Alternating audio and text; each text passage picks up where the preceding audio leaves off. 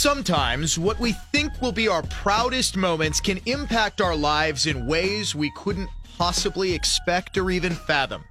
Even when those moments ultimately let us down or humiliate us, they can inspire us to make history.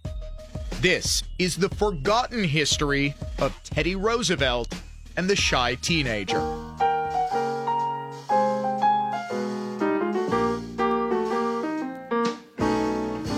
Ted was a reserved boy who mostly kept to himself. He had friends, sure, lots of them in fact, but he was always quiet and introverted.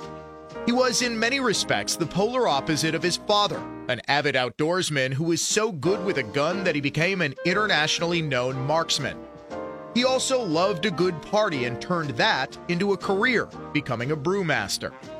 Ted grew up listening to his father's fantastical tales of life outdoors, and they inspired him to join the Boy Scouts. The shy young boy grew more confident with every merit badge he earned and every camping trip he went on. When the United States entered World War I, Ted's Boy Scout troop helped out the effort by selling war bonds door to door. Ted started to come out of his shell and found that he was something of a natural salesman. His troop sold dozens of war bonds, then hundreds, and shy Ted led the way.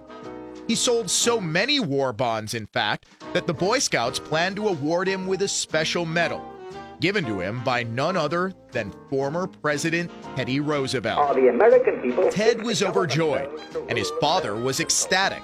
Roosevelt, the ultimate outdoorsman, was a hero in Ted's household, and his family counted down the days until the ceremony. Ted was brimming with pride and newfound confidence. At the ceremony, Ted and nine other scouts sat on stage as Roosevelt spoke about the great work they had done. But when it came time to give the boys their medals, there was a problem.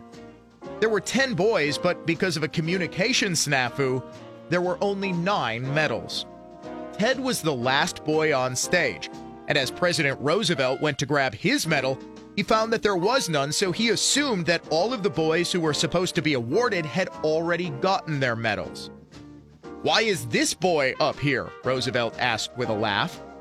Organizers of the event quickly whisked Ted off stage and didn't provide an explanation to the crowd. Ted was humiliated. All of his self confidence evaporated, and he retreated even further into his shell. A few years later, the beginning of Prohibition ended his father's career as a brewmaster so he went to work as the superintendent of Forest Park in Springfield, Massachusetts, and ran the park's famous zoo. Ted loved it. He avoided people who could humiliate him and instead spent his days with the animals.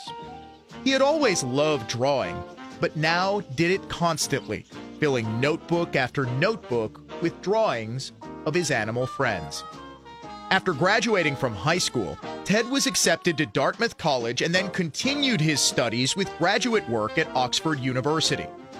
But he wasn't happy and dropped out. His time there wasn't wasted, however, as he met the woman who would become his wife after she noticed him drawing during one of their classes. Ted's notebooks were always filled with these fabulous animals, she said. So I set to work diverting him. Here was a man who could draw such pictures.